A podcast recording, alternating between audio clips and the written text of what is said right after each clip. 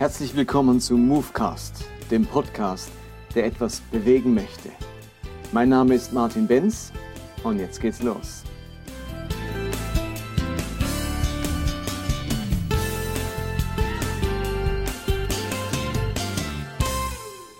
Willkommen zu Movecast 16. Letzte Woche habe ich mich damit beschäftigt, ob Jesus verheiratet war. Und mir ist vollkommen klar, dass man das überhaupt nicht sicher sagen kann, dass das natürlich Spekulation ist. Aber die Frage ist doch berechtigt, was ist denn das Wahrscheinlichere? Was ist denn plausibler? Und wenn man sich den jüdischen Hintergrund und die damalige Zeit genau anschaut, dann ist es eben am wahrscheinlichsten und am plausibelsten, dass Jesus verheiratet war, aber dann während seiner Wirkungszeit eben nicht mehr verheiratet ist, weil er verwitwet war. Und heute möchte ich mit einem anderen, so typischen Denken aufräumen, entsorgen. Nicht nur, dass Jesus immer Single war. Ich möchte heute mit der Vorstellung über die Jünger aufräumen und den Gedanken entsorgen, dass die Jünger so mittelalterliche Herren waren, mindestens so alt wie Jesus, schon leicht lichtes Haar. Und wenn man sich nämlich die ganzen Jesus-Filme anschaut, ihr könnt eigentlich nehmen, wen ihr wollt, welchen Film ihr wollt, dann sind die Jünger immer Männer im Alter zwischen 30 und 50, je nachdem, der eine ein bisschen älter, der andere ein bisschen jünger. Aber so stellt man sich durch diese Darstellungen in der Kunst und im Film die Jünger vor. Ältere, mittelalterliche Männer, die jetzt Jesus nachfolgen. Aber genau das halte ich historisch für vollkommen falsch. Ich glaube, die Jünger Jesu waren alle unter 20, es waren alles Teenager. Wie komme ich darauf? Das möchte ich euch in diesem Podcast schildern. Zunächst einmal muss man das jüdische Schulsystem, die jüdische Entwicklung verstehen. Und es gibt in der Mishnah eine Beschreibung, wie so die perfekte jüdische Karriere aussieht. Und ich lese das mal vor, bis zum 30. Lebensjahr, das geht auch weiter, bis wenn man 100 ist. Aber das heißt dann, mit 5 Jahren ist man geeignet zum Bibellesen, mit 10 Jahren zur Mishnah. Also Bibellesen ist eigentlich die Torah, dann Mishnah, das ist die mündliche Torah, mit 13 Jahren für die Gebote. Also jetzt wird man ein Kind des Gebots, Bar Mitzvah, ein Sohn der Gebote, das hat man mit 13 bis heute im Judentum. Da wird man sozusagen fähig und auch verantwortlich dafür, die Gebote der Bibel einzuhalten. Mit 15 Jahren ist man geeignet für den Talmud. Also da geht es darum, dass man jetzt selbst die Torah interpretieren darf. Mit 18 Jahren für das Brautgemach, also eben mit 18 wird man verheiratet. Mit 20 Jahren ist man geeignet für einen Beruf zu erstreben. Und mit 30 Jahren ist man geeignet für die Autorität oder die Stärke. Und damit ist eigentlich gemeint, dass man ab 30 in der Lage ist oder befähigt ist, auch andere zu unterrichten. Im Klartext, Rabbi konnte man frühestens mit 30 Jahren werden. Passt übrigens wunderbar zur Entwicklung Jesu, der auch mit ungefähr 30 Jahren sein öffentliches Wirken als Rabbi und Lehrer begonnen hat. Also ich lese es nochmal zusammenhängend vor, was in der Mischna steht. Mit 5 Jahren ist man geeignet zum Bibellesen, mit 10 Jahren zur Mischna, mit 13 Jahren für die Gebote, mit 15 Jahren für den Talmud, mit 18 Jahren für das Brautgemach, mit 20 Jahren einen Beruf zu erstreben, mit 30 Jahren zur Vollmacht oder zur Autorität. Wenn ein Kind also geboren wurde, dann kam es mit ungefähr 5 bis 6 Jahren in die Schule. Schule muss man sich so vorstellen, die fand in der lokalen Synagoge statt. Und man hat dazu extra einen Lehrer, einen Rabbi angestellt. Das war nicht unbedingt der Hauptrabbi, der vielleicht für die ganze Synagoge verantwortlich war, sondern das war wie der Lehrer, der Rabbi, der für die Schulbildung der Kinder zuständig war. Und man kam dann eben mit ungefähr 5, 6 Jahren in die erste Schule. Bei uns heißt das ja Grundschule oder Primarschule. Dort hieß es Beit Sefer, Haus des Buches. Und in den nächsten 4 Jahren hat man dann die Torah auf sehr vielfältige Art und Weise gelernt. Mündlich, sie gehört, sie wurde vorgelesen, man hat angefangen zu schreiben. Und normalerweise hatte man mit 10 Jahren, also in den nächsten 4 Jahren, die Torah auswendig gekonnt. Die Schüler also die Jungs, Mädchen waren da nicht mehr dabei, die Jungs, die jetzt relativ gut waren, die kamen in die nächste Schule, bei uns dann vielleicht in die Realschule oder Sekundarschule, die kamen dann in die Schulstufe, die nannte man Beit Midrasch. Und dort hat man dann in den nächsten 4 Jahren den Rest der Bibel gelernt, auswendig gelernt, also die Propheten und die poetischen Bücher. Und danach war sozusagen die Schulbildung abgeschlossen, so ungefähr mit 14, 15 Jahren. Und dann hat man im Normalfall einen Beruf erlernt. Man ist in die Lehre gegangen, in den meisten Fällen hat man den Beruf des Vaters erlernt. Man hat im Betrieb des Vaters mitgearbeitet. So wundert es auch nicht, dass zum Beispiel die Brüder Johannes und Jakobus bei ihrem Vater als Fischer mitgearbeitet haben und dann, als Jesus sie berufen hat, haben sie die Netze verlassen und ihren Vater zurückgelassen. Die haben also beim Vater mitgearbeitet, so war das üblich. Man lernt den Beruf des Vaters und arbeitet dann auch mit dem Vater zusammen. Auch Jesus hat ja mit seinem Vater zusammengearbeitet als Zimmermann. Wenn ein Schüler nun sehr, sehr begabt war und in Beit Midrasch sich außerordentlich gut gemacht hat, dann hat er die Chance gehabt, sich einem Rabbiner anzuschließen, bei einem Rabbiner in die Lehre zu gehen. Und dann hat man sich natürlich möglichst einen Rabbiner ausgesucht, der besondere Vollmacht hatte. Ein Rabbiner, der sich zugetraut hat, selbst die Torah auszulegen, eine eigene Auslegung zu bringen. Sonst haben Rabbiner ganz oft gesagt, also Rabbi so und so hat gesagt und Rabbi so und so hat gesagt und jener Rabbi hat gesagt. Und hat ihnen einfach beigebracht, was andere Rabbis gesagt haben. Aber wenn ein Rabbi Vollmacht hatte, dann konnte er sagen, nun, den anderen Rabbis, die haben gesagt, oder den Alten wurde gesagt, ich aber sage euch. Und da merken wir, genau das hat Jesus getan. Er war ein Rabbi mit Vollmacht, weil er sich zugetraut hat, die Torah und die Propheten selbst neu auszulegen. Und solch einen Rabbi, den hat man natürlich gerne aufgesucht. Bei dem würde man sehr gerne in die Lehre gehen. Und auch die Leute haben gesagt, er predigt nicht wie die anderen, er lehrt nicht wie die anderen, sondern er lehrt mit Vollmacht. Damit meinen, wie kann eine Lehre vollmächtig sein? Das hat ja nicht bedeutet, er sagt was und plötzlich geschieht ein Erdbeben oder fallen die Leute um oder werden alle gerade geheilt. Er lehrt mit Vollmacht, hat nichts anderes bedeutet wie, der traut sich was Neues zu sagen. Der sagt etwas, der legt etwas aus, der interpretiert etwas, das haben wir bisher so noch nicht gehört. Man nannte diese Lehre eines Rabbis, das, was er für erlaubt und verboten erklärt, für gültig und für ungültig, das Joch eines Rabbi. Die eigene, eigenständige Lehre eines Rabbis, seine Interpretation der Torah und des Tanach, also des ganzen Alten Testaments, das war das Joch eines Rabbis. Und wenn man von Binden und Lösen sprach, im Kontext vom Judentum und vom damaligen Rabbinentum, dann heißt das nicht irgendwie von Gebundenheiten lösen, von Dämonen lösen. Binden und lösen heißt etwas für erlaubt oder für verboten erklären. Etwas lösen heißt für erlaubt erklären, etwas binden für verboten erklären. Das war doch die große Frage, die immer an die Rabbis gestellt wurde. Rabbi, darf man am Sabbat heilen? Darf man das essen? Darf man jenes tun? Und ein Rabbi überlegt dann, darf man das? Er schaut sich die Schriften an, seine Interpretation, wie er das versteht. Und dann erklärt er es etwas als erlaubt oder als verboten. Das nannte man Binden und Lösen.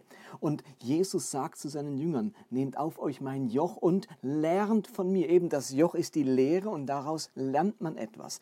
Und dann sagt er später zu seinen Jüngern, ich gebe euch Vollmacht zu binden und zu lösen. Was ihr auf Erden binden werdet, ist im Himmel gebunden, auf Erden gelöst, ist im Himmel gelöst. Damit sagt er, ich gebe euch die Vollmacht, die Autorität, Dinge für erlaubt oder für verboten zu erklären. Und dann richtet sich sozusagen der Himmel danach. Ihr macht die Regeln mit dem Geist Gottes in meiner Gegenwart, mit mir in meinem Herzen, in einem erneuerten Herzen. Sind wir wieder beim Thema Ethik, übrigens nur nebenbei. Binden und lösen, das Joch eines Rabbis. Das war die damalige Welt. Wenn nun ein junger Mann einen Beruf lernte und bei seinem Vater arbeitete, dann war eines ziemlich klar, er hat nicht die 3. Schulstufe geschafft, um bei einem Rabbi selbst Unterricht zu nehmen, sondern er hat den Beruf seines Rabbis gelernt. Und jetzt kommt dieser Jesus und ruft einen Petrus, einen Andreas, einen Johannes, einen Jakobus, Leute, die es gerade nicht zu einem Rabbi geschafft haben, sondern die hier bei ihrem Vater arbeiten. Und er ruft sie, sie sollen ihm nachfolgen. Das war eine unglaubliche Ehre, wenn ein so bekannter oder vollmächtiger Rabbi jemanden selbst in die Nachfolge gerufen hat. Normalerweise fragt ein Schüler einen Rabbi, darf ich dir folgen? Und der entscheidet dann der Rabbi, ob er den nimmt, ob der das Zeug dazu hat. Und hier kommt Jesus selbst auf jemanden zu. Und welch unglaubliche Ehre, der Rabbi ruft mich, der Rabbi will ich muss gar nicht betteln und bitten, dass ich zu ihm darf. Er will mich. Es ist deswegen völlig verständlich, dass die sofort ihre Netze verließen, alles gerade liegen und stehen ließen, um diesem Rabbi nachzufolgen. Das heißt zum Beispiel in Markus 1, als Jesus am See von Galiläa entlang ging, sah er zwei Fischer, die auf dem See ihre Netze auswarfen, Simon und sein Bruder Andreas. Jesus sagte zu ihnen, kommt, folgt mir nach, ich will euch zu Menschenfischern machen. Sofort ließen sie ihre Netze liegen und folgten ihm. Also wie kann jemand sofort einfach alles liegen und stehen lassen? Weil es eben so eine unglaubliche Auszeichnung, Würdigung und Wertschätzung war, wenn ein Rabbi mich gerufen hat. Denn wenn man zu einem Rabbi in die Schule ging, dann ging es nämlich um folgende Dinge. Zum einen sollte man ihm nachfolgen, ihm wirklich hinterhergehen. Man ist immer mit ihm zusammen und ist in seinen Fußstapfen. Es gibt das jüdische Sprichwort, mögest du bedeckt sein vom Staub deines Rabbi. Soll so viel bedeuten, wie du bist so eng mit deinem Rabbi unterwegs, dass der Staub, den seine Fersen oder seine Füße aufwirbeln, dich bedeckt. In Markus 3 heißt dann zum Beispiel, danach stieg Jesus auf einen Berg. Einige Männer hatte er aufgefordert, mitzukommen, und sie waren mit ihm gegangen. 12 von ihnen erwählte er zu Aposteln. Sie sollten ständig bei ihm bleiben und von ihm lernen. Darum ging's, wenn man zu einem Rabbi als Schüler ging. Ständig bei ihm sein.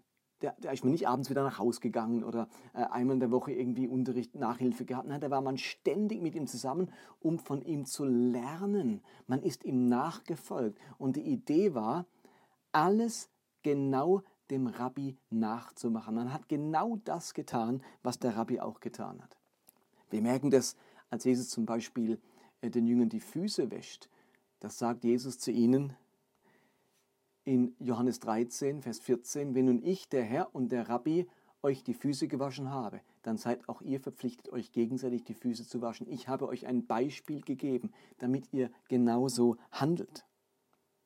Also das, was der Rabbi macht, das haben die Jünger auch zu machen. Oder er hat zum Beispiel vorgemacht, wie man Besessene befreit, Dämonen austreibt, Kranke heilt, wie man predigt. Und dann in Lukas 9 schickt Jesus seine Jünger weg und sagt, macht's jetzt genauso. Ich habe es euch gezeigt, jetzt geht ihr hin und macht das, was ich euch gezeigt habe. Und dann kommen sie in Lukas 10 zurück und sind aus dem Häuschen, dass sie es genauso hingebracht haben wie er. Und Jesus hat eine unglaubliche Freude, dass sie es geschafft haben, dass sie in der Lage waren, das zu tun, was er als ihr Rabbi getan hat. Uns wundert in dem Kontext auch nicht, dass Petrus auf dem Wasser laufen will. Er sieht nämlich seinen Rabbi auf dem Wasser laufen und da sagt sich Petrus, ich soll alles machen, was mein Rabbi tut. Also lass mich auch aufs Wasser kommen, lass mich zu dir kommen auf dem Wasser. Das war fast eine natürliche Reaktion. Was mein Rabbi macht, das will ich auch tun. Und das Wort Jünger, das wir in der Bibel immer verwenden, das klingt für uns so sofort fromm, sofort nach Bibelschüler oder so Christsein als Job, aber Jünger ist das griechische Wort Mathetes oder hebräisch Talmid, Talmidim im Plural, heißt nichts anderes wie Schüler. Rabbi heißt nichts anderes wie Lehrer und Jünger heißt nichts anderes wie Schüler. Also da kommt Gott vor 2000 Jahren auf die Welt, um die Welt auf den Kopf zu stellen, um Menschen sein Königreich anzuvertrauen. Und wisst ihr, was für ein System er wählt? Welche Art der Vermittlung von Vollmacht und von Lehre und von Ethik und von Moral und von all dem er wählt, dass die Methode von Lehrer-Schüler. Und zwar nicht Lehrer im Sinne von der alte, weiße Greis, der mit 80 unter einem Baum sitzt und zu dem die Menschen, die Erwachsenen und die Alten pilgern. Nein, sondern das Schulsystem. Ein Lehrer, der Schüler hat, die alle noch jung waren, vor der Ausbildung oder gerade in der Ausbildung standen. Und wie komme ich jetzt drauf, dass die alle so jung waren, Teenager waren? Nun, da gibt es natürlich ein paar Hinweise. Zum einen das, was ich gerade erklärt habe. Das war das normale System. Als wenn man Schüler war und einem Rabbi gefolgt ist, war man nicht 30 Jahre alt. Der Rabbi war 30 Jahre alt. Und die seine Schüler wurden, waren eben deutlich jünger. Nun, da gibt es einige Hinweise. Ich möchte euch mal schildern. Zum einen heißt zum Beispiel in Matthäus 10, Vers 42, dort spricht Jesus darüber, wenn jemand sein Jünger wird, wenn jemand zu ihm kommt und ihm nachfolgt, wer ihn aufnimmt, heißt dann, wer einem dieser Kleinen auch nur einen Becher kalten Wassers zu trinken gibt, weil er ein Jünger ist. Wahrlich, ich sage euch, er wird nicht um seinen Lohn kommen. Also, die Kleinen sind Jünger. Wer einem dieser Kleinen Wasser gibt, weil er ein Jünger ist, der bekommt einen Lohn. Da merken wir, Jünger sind Kleine. Da steht nicht das Wort, das man eigentlich für Kinder gebraucht. Also für wirklich junge Menschen. Und dann wird es immer übersetzt mit gering geachtet und so weiter. Aber es ist wirklich das Wort, das für junge Kinder oder für Kinder gebraucht wird, für junge Menschen. Wer einer dieser Kleinen Wasser gibt, weil er ein Jünger ist. Da merken wir die direkte Verbindung. Jünger, das sind die Kleinen, die Jugendlichen, fast noch Kinder. Und dann haben wir die Stelle in Matthäus 20, wo die Mutter von Jakobus und Johannes zu Jesus kommt und ihn bittet, dass ihre beiden Söhne in seinem Reich zu seiner Linken und zu seiner Rechten sitzen dürfen. Das muss man sich mal vorstellen. Stellt euch, wenn die beiden, Jakobus und Johannes, schon erwachsene Männer gewesen wären und plötzlich kommt ihre ältere Mutter, die dann vielleicht schon 60, 50 oder 60 ist, zu Jesus und sagt, übrigens Jesus, ich hätte noch ein Anliegen für meine zwei Söhne. Das ist eher unwahrscheinlich, dass die Mutter sich so für ihre Kinder einsetzt, ist eher wahrscheinlich, wenn ihre Kinder, Jakobus und Johannes, eben noch jünger gewesen wären und nicht schon erwachsene Männer. Die vielleicht wichtigste Stelle steht in Matthäus 17 ab Vers 24. Dort wird Petrus von Leuten angesprochen, die die Tempelsteuer einziehen und fragen, Petrus, zahlt eigentlich euer Rabbi keine Tempelsteuer? Und Petrus überlegt sich das und sagt, ja, doch, der zahlt Tempelsteuer. Und geht an Jesus und sagt, übrigens Jesus, ich habe gesagt, dass du die Tempelsteuer bezahlst. Und dann sagt Jesus, naja, also ich bin eigentlich der Herr des Tempels, mir müsste man eigentlich Steuern zahlen, aber nun ja, weil du das so gesagt hast, will ich jetzt dich nicht in Schwierigkeiten bringen. Geh fischen und du wirst an deiner Angel einen Fisch herausziehen. Und dann heißt in Vers 27, wenn du sein Maul aufmachst, wirst du ein 2-Groschen-Stück finden. Das nimm und gib's ihnen für mich und dich. Also, 2-Groschen-Stück, komische Übersetzung, eigentlich ist es ein 4-Drachmen-Stück. Und das reichte aus, um für 2 Personen die Tempelsteuer zu bezahlen.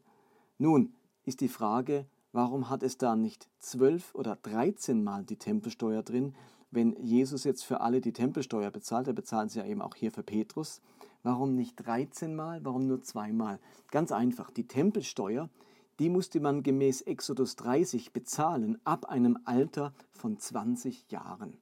Wenn Jesus nun nur für sich und für Petrus die Tempelsteuer bezahlt, muss man davon ausgehen, dass alle anderen Jünger eben noch keine 20 Jahre alt waren, sondern jünger waren. Und das macht irgendwie auch Sinn, denn wir haben jetzt schon letztes Mal gehört, ich habe es vorhin auch vorgelesen, mit 18 wurde man verheiratet. Der einzige Jünger, von dem irgendwie erwähnt wird, dass er verheiratet war, ist eben Petrus.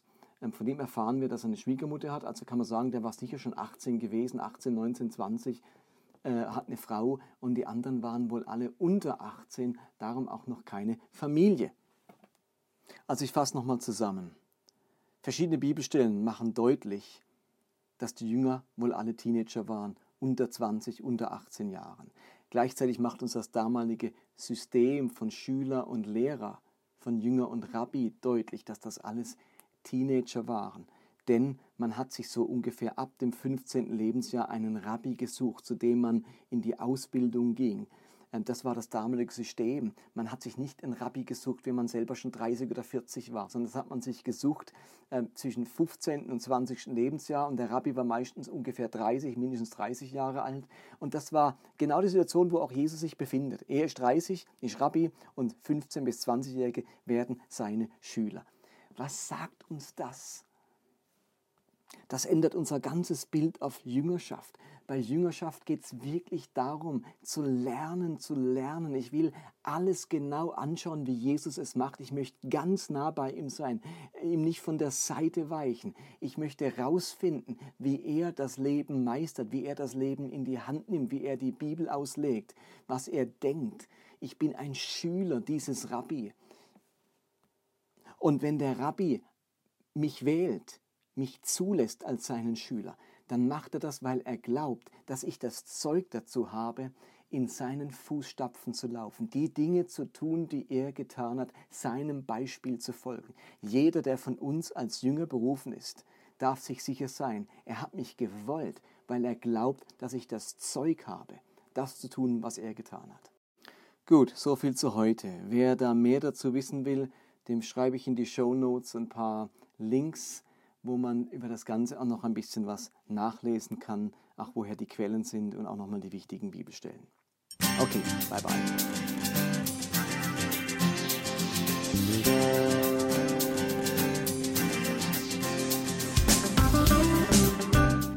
Das war Movecast für heute. Ich hoffe, dass es etwas bewegt in eurem Leben und in eurem Glauben. Ich würde mich freuen, wenn ihr mir Feedback gebt oder Kommentare hinterlasst, entweder auf Facebook oder direkt auf der Webseite des Podcasts. Und die lautet movecast.podbean.com. Ansonsten würde ich mich freuen, wenn ihr diesen Podcast teilt auf den sozialen Medien, auf Facebook oder Twitter oder Instagram, oder wenn ihr ihn abonniert, entweder bei Podbean selbst oder bei iTunes. Ansonsten hoffe ich, dass wir uns nächste Woche wiederhören. Bis dann, bye bye.